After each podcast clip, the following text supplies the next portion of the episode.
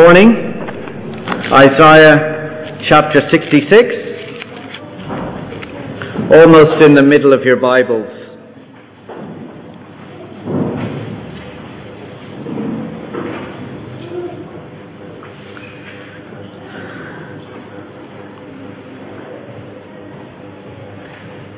So, Isaiah chapter 66, and we're going to read the first six verses.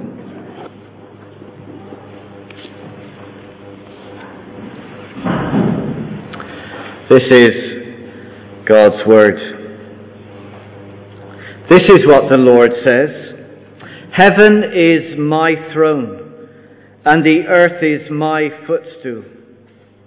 Where is the house you will build for me? Where will my resting place be? Has not my hand made all these things? And so they came into being, declares the Lord. These are the ones I look on with favour, those who are humble and contrite in spirit, and who tremble at my word. But whoever sacrifices a bull is like a person who kills. Whoever offers a lamb is like one who breaks a dog's neck.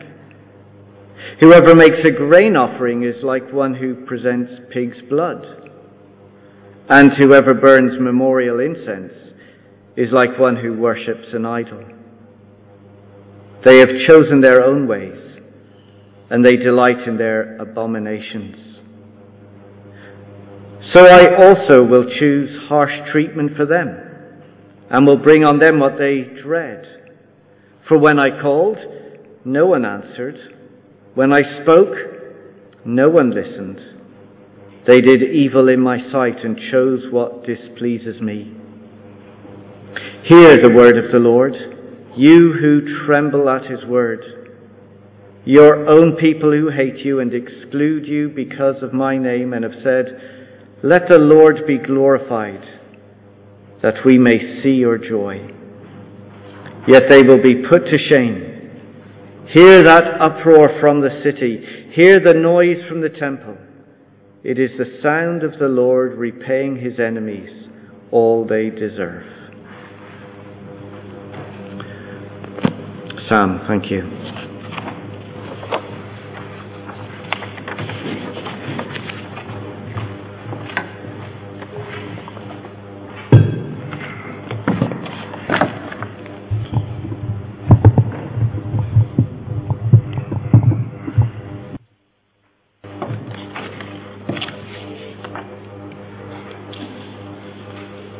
Good morning, everybody.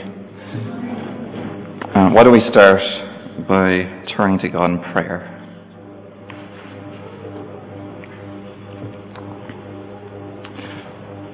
Father, we need your Spirit's help this morning to humbly receive what you have to say to us from your word. Lord, to submit our lives to it, to put it into practice. Lord, we pray that we here in Carrigaline this morning will be those whom you look on favour because we are humble and contrite before you. In Jesus' name we ask. Amen. Well, today's text deals with a question that has been asked in every culture, in every time. Who does God look on with favour? How can I be made right with the divine? And the text is found, of course, in the last chapter of Isaiah. And one of the main themes in this book is God's righteous judgment on sin. Isaiah reveals a God holy beyond our understanding, who cannot simply ignore sin, he must act in judgment upon everyone's rebellion, regardless of race or religion. But hope is the second major theme as we read about a coming Saviour who would be crushed for our sin, yet whose rule would never end. And right at the end of the book, just as Isaiah is pulling together all these different strands, we have this incredible relation, revelation from God in chapter 66, verse 2, as he declares this These are the ones I look on with favor. What is he going to say next? Is it those who work the hardest to earn it? Well, as a primary teacher, I often hear my students engage in lively debate as to who is the teacher's pet. Now, what they're really asking is this Who does Mr. Ross favour? On whom does his special approval rest? Who gets the preferential treatment? Now, let's face it, we all probably know that Johnny was probably the teacher's pet back when he was in primary school. I'm imagining he got 10 out of 10 in every spelling test. Uh, probably had beautifully neat handwriting and never ever caused even an ounce grief for his adoring teachers. Who thinks the same? I won't ask for a show of hands. Um, the bottom line is, from the earliest stages in life, we're all hardwired to believe that our performance earns us approval, right? From school teachers to sports coaches to our bosses in work, we understand that where we get to in life is 99% performance based. And so, quite naturally, we translate that to our relationship with God. And deep down, our reflex position is to believe that my performance earns me God's favour his forgiveness and salvation. But God's answer to that question is not what the world expects. Read with me in verse 2. These are the ones I look on with favour, those who are humble and contrite in spirit, and who tremble at my word. wow, it, it's not by proudly claiming that we've earned his favor, rather by humbly admitting our brokenness, running to God for mercy, and submitting our lives to his word. That's how God can look on us with favor.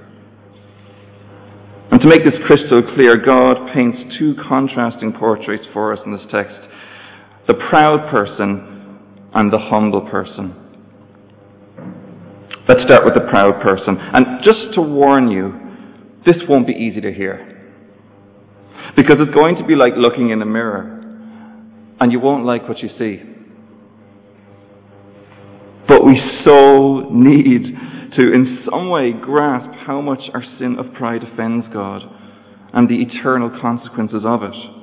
So I challenge you heed the warning of Scripture today against pride. And hold on for the hope of the humble later in the sermon. So, the first thing we learn about the proud person in verse 1 and 2 is that they have a proud heart that boasts in their own efforts. In verse 1, it's obvious that God's people thought they had earned his favor by building him a temple. How they lived their lives after that was inconsequential because they thought they had God's favor in the bag now. And God's response just shatters that theory. Read along in verse 1. He says, Heaven is my throne, and the earth is my footstool. Where is the house that you will build for me? Where will my resting place be? You know, it's like God is saying, Yes, you built me a temple like I asked you, and, and thank you for that, but do you honestly think you can fit my glory inside there? The universe can't even contain me, how much less a building? And just to further drive home his point, he goes on in verse 2 Has not my hand made all these things? And so they came into being. Don't forget who gave you the stone, timber, and gold, God says, let alone the skillful hands and the brilliant minds to build it. What grounds do you have, people of Judah, to boast that you earned my favor by building the temple? None. You see, maybe you're like me, and in those occasional moments of success in life, you can start to boast about what you did, the family you raised, the kindness you showed, the money you donated, the ministry you served in. And somehow God begins to fade into the background, doesn't get a mention. But in this text, God shows up every reason to boast by magnifying His glory and telling us that everything we have is ultimately a gift from His hand. See, the proud heart doesn't want to acknowledge the sustaining, providing grace of God. Rather, they say, Look at what my hands have achieved. Watch out. God does not look on favor, with favor on such self reliant people. Secondly, we learn that the proud person has an unrepentant spirit. Read with me the last two lines of verse 3. They have chosen their own ways, and they delight in their abominations. Now, that, that verse made me stop in my tracks as I was preparing this. Because right away, this timeline of events replayed through my mind of times when I knew what I was doing was wrong, but I delighted in choosing it anyway. I refused to repent of it at the time, and if anyone had dared to confront me on it, oh, I had a pre prepared list of reasons to justify my behavior. That's ugly pride. And we live in a world now where everything goes. And depending on what's the popular belief at the time, you can't question anybody else's morality, right? This is the brazen unrepentance of a proud heart who can't bring themselves to admit they are wrong. Watch out. This pride ends in destruction. And this relates very, very closely to the third point. The proud person doesn't want to hear God's word, doesn't want to know about what God has to say. Read with me in verse 4. God says, For when I called, no one answered. When I spoke, no one listened. They did evil in my sight and chose what displeases me. Now, for some people, this is a very obvious refusal to accept the Bible as God's truth. Think of Richard Dawkins and those sorts of people. But for others, you know what? It's more subtle. Churchgoers are often quite skilled at appearing to respect and listen to God's word, when oftentimes the reality is quite different. My time, personally, for reading God's word is first thing in the morning. Now, if I'm being totally honest with you, at 6 a.m. in the morning, I'd rather read the sports news than read what God wants to say to me. Now, I know that sounds silly. I mean, how could you possibly put reading about the Lions rugby game in front of the life giving words of God? But I actually face that battle every day. And often God's Word only gets the leftovers of my time, not my very best attention, when it should be the other way around. Can you relate to that? God calls us shameless pride. When we habitually choose Instagram, Netflix, or whatever your favorite thing to do is over the Bible, in front of it, what our actions are actually showing is this I don't need God's wisdom and truth today. I'm doing just fine on my own. God says, Watch out. Such a person is under my judgment. And that is the fourth thing that God tells us about the proud. their coming judgment. Because starting in verse 3, God uses this series of jarring, unsettling images to wake us up to just how repulsive our pride is to Him. This is not easy reading. Look at verse 3. But whoever sacrifices a bull is like one who kills a person. And whoever offers a lamb is like one who breaks a dog's neck. Whoever makes a grain offering is like one who presents pig's blood. And whoever burns memorial incense is like one who worships an idol. You see, under the Mosaic law, the people were required to make offerings of grain and sacrifice bulls and lambs. But for the proud, their sacrifices repudiated God. They actually had the opposite effect. You see, they couldn't paper over the cracks by getting all religious in public. And neither can we.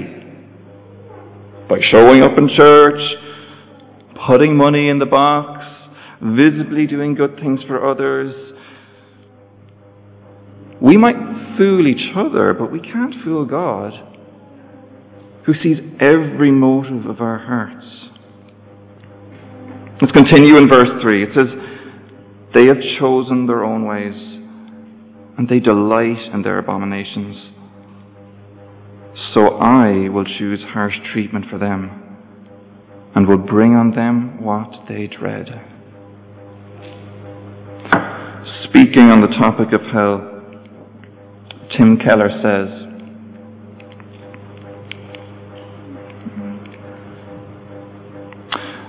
Bible tells us that people only get in the afterlife what they have most wanted. Either to have God as Saviour and Master, or to be their own saviors and masters. Watch out. If you live like you don't need Him, blocking out His word and His ways, the horrendous end result for you is being your own Savior and Master for eternity. And that is hell. But there is hope. Hope for salvation. There is hope for a better way to live because God can change proud hearts into humble and contrite hearts who can receive His forgiveness and favour for eternity. So, what does the humble person look like? And starting in, in verse 2, we find that Firstly, they have a humble heart. Rather than having a proud heart that looks to what their own hands have achieved, in verse 2 we see that the humble person acknowledges that they are helplessly dependent on the grace and mercy of their Lord. They realize that everything they have is a gift from God.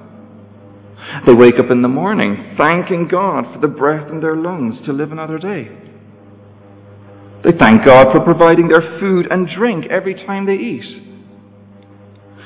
They recognize their money is ultimately a gift from God and they generously give back to Him. They realize the house that they live in is also a gift from God and they don't hold it to themselves, but they open it up to bless and be hospitable to others. They understand that God has given them their talents and skills and they use them for His glory and the good of society. And when it comes to the most ultimate question, they're standing with God. The following hymn, Rock of Ages, sums up their heart. Nothing in my hands I bring, simply to thy cross I cling. Naked, come to thee for dress, helpless, look to thee for grace. Foul I to the fountain fly, wash me, Saviour, or I die. That right there is a litmus test for humility. Are you wholly trusting in Jesus' finished work on the cross for the forgiveness of your sin? Is that your heart? The second thing that we learn about the humble in verse 2 is that while the proud are unrepentant, the humble are contrite or crippled in spirit. Please keep a finger in Isaiah and skip back a couple books to Psalm 51. And here we're going to see a real life example of a contrite heart. Now, after King David had committed adultery with Bathsheba and he ended up murdering her husband as well, he made a right mess of things. what did he come to understand in the wake of his awful decisions and his sin? Well, if we look in, in Psalm 51, chapter 16 and 17, David says to God, You do not delight in sacrifice, or I will bring it. You do not take pleasure in burnt offerings. My sacrifice, O God, is a broken spirit. A broken and contrite heart, you, God, will not despise. You see, David knew that God looks on the contrite with favour. Those who are genuinely devastated by their sin and the offence it has caused. And they daily cry out to God for His forgiveness and His mercy. Look at verse 1 in the same psalm. This is what David says. He says, Have mercy on me, O God, according to your unfailing love according to your great compassion, blot out my transgressions. See, the point is not that the humble are sinless. The point is that they are broken by their sin. And they keep coming to God for forgiveness. They keep asking for His Spirit's power to overcome sin and live in a way that pleases Him. Do you, do I exercise those daily patterns of repentance? Thirdly, we see that the humble tremble at God's word. Where the proud fail to listen and live under the authority of God's word, the humble have a profound reverence for it. They realize the eternal consequences of not listening to it. Now, the ordinary person walking down Main Street in Carrigaline may frown upon the idea of fear and trembling before God and His Word. Yeah, we, we definitely prefer to emphasize God's love and His compassion rather than His overwhelming judgment on our sin. But, brothers and sisters, we cannot afford to lose sight of both these aspects. Think about Isaiah, who, back in chapter 6, um, was overcome with anguish after a vision of God. And this is what he cried Woe to me! I am ruined, for I am a man of unclean lips, and I live among a people of unclean lips. And my eyes have seen the King, the Lord Almighty. See, God isn't supposed to be like your best pal who you mess around with on a Friday night. No. No, He is the holy God, so infinitely higher than us. And we are to have a healthy fear of Him, whilst also being comforted by that same God who says, Come to me, all you who are weary burdened, and I will give you rest. Take my yoke upon you and learn from me, for I am gentle and humble in heart It helps me sometimes to think about a teacher I had in secondary school. I think we all can remember that one teacher in school that commanded the respect and admiration of all students. And for me, that teacher's name was Pat, and he was folk legend in the place. And he taught Leaving Maths to a small group of us lads. And you, when he taught, We listened. There was no messing. He could get the whole room laughing, but he knew where to draw the line. You know that kind of way? Um, he was kind and he cared personally about each one of our lives. We respected him completely. But I'll never forget his stinging rebuke one morning on one of his top students. And my friend, he had been disrespectful to one of Pat's colleagues the day before. And so on, in, on, this morning, we were just having a normal maths class, but the next thing, Pat just stopped everyone and he turned to face my friend. And he confronted him on the wrong he had done the day before. And he said, Listen, he, he just communicated how much that had hurt him personally and his colleague. Now, you could have heard a pin drop in that room. We were left in awe, gripped with fear. The right type of fear of a great teacher who was perfectly justified in his rebuke. We all knew he was right. See, our God is a God of perfect love and perfect justice. His instructions, they're no trivial matter. Following them is the difference between eternal life or death. The proud person doesn't make God's word a priority. They flip open the Bible for a few minutes, in one ear, out the other. That's that one ticked off the list. But the humble person knows that hearing God speak to them is the most essential thing they do each day. And they don't come up with a hundred excuses to put it off. Instead, they submit their lives reverently to that word every day. That's humility. Lastly, what is the outcome for the humble? Well, we know from verse 2 they receive God's favor. They receive His salvation because every day they humbly accept their need of God, repent of their sin, and submit their lives to His Word. That's a Christian summed up.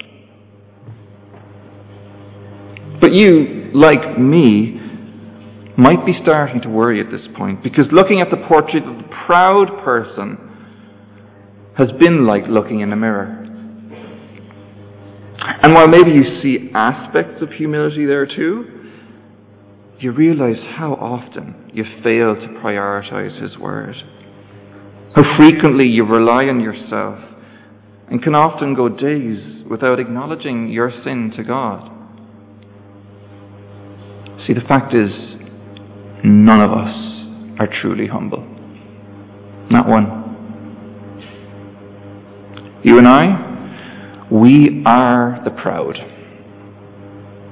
In and of ourselves, we are outside of God's favour, under His righteous judgment for our rejection of Him. Is there any hope for us? Or maybe if we tried to be more humble, God might show us His favour then? If we worked really, really hard at it. No. No, Isaiah shows us that we can never earn it. We can never earn God's favour. But the amazing hope of Isaiah is this someone was humble for us. Someone was contrite and obedient to God for us. Who is that truly humble person? Read with me in Philippians 2, verse 5 onwards. It says, In your relationships with one another, have the same mindset as Christ Jesus, who, being in very nature God, did not consider equality with God as something to be used to his own advantage. Rather, he made himself nothing by taking the very nature of a servant, being made in human likeness. And being found in appearance as a man, he humbled himself and became obedient to death, even death on a cross. Jesus was humble for us. The Lord of the universe came to serve the children he created. Jesus was contrite for us. He was broken and crippled by our sin on the cross. Jesus trembled at God's word for us. He obeyed his Father, even to the point of death on a cross. And there he bore the full weight of God's judgment on our pride, so that we could have eternal life with him instead. You see, God can look on us with favour because Jesus lived the humble life that we can never live and took the righteous judgment of God for our sin. The humble are saved, not because of what they've done, but because they humbly rely on what Jesus has done. They run to Him for mercy. They submit their lives to His word. Can you not see how it's impossible for the proud to be saved? You can't trust your own ability to save yourself and trust in Jesus to save you as well. It's one or the other. And if you've listened to God's word today and realized, hold on, I am trusting in myself, then please don't let this day pass without reaching out for the grace and mercy of Jesus. Repent of your pride. Repent of your striving to earn His favour. Humbly acknowledge your sin and your need for Him. Turn from your own way and submit your life to His Word.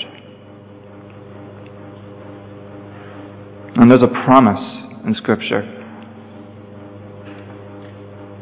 If you do that, you will pass over from God's judgment to His eternal life as you humble yourself and put your faith in Jesus. And if you are already found in Christ today, you know you are trusting in Jesus for your salvation.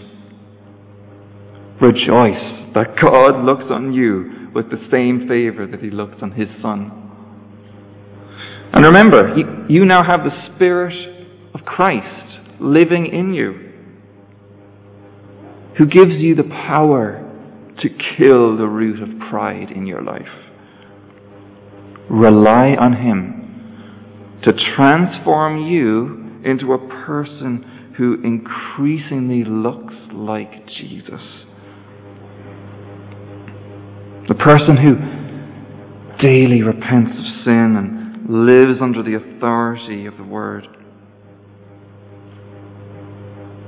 When God looks at our church body here in Carrigaline, I pray that He would see hearts that are truly humble, simply trusting in Jesus, precious children whom He favours. Let's pray.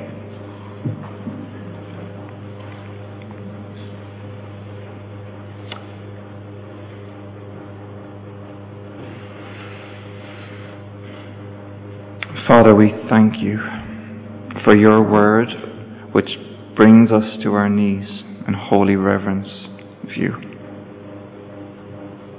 Lord, your word cuts to the heart of the matter. It exposes our sin of pride. We thank you. We thank you for that. Lord, we ask you would humble us today. Lord, we repent of our sin of pride, of our self reliance. We turn away from our strivings to earn your favour. Change our proud hearts into humble ones that cling to the cross. For God's glory in our lives, we pray. Amen. And just to finish, we're just going to meditate on the words of that hymn, Rock of Ages, and uh, we're going to stand um, as, it, as it plays and, and sing as well. But I just challenge.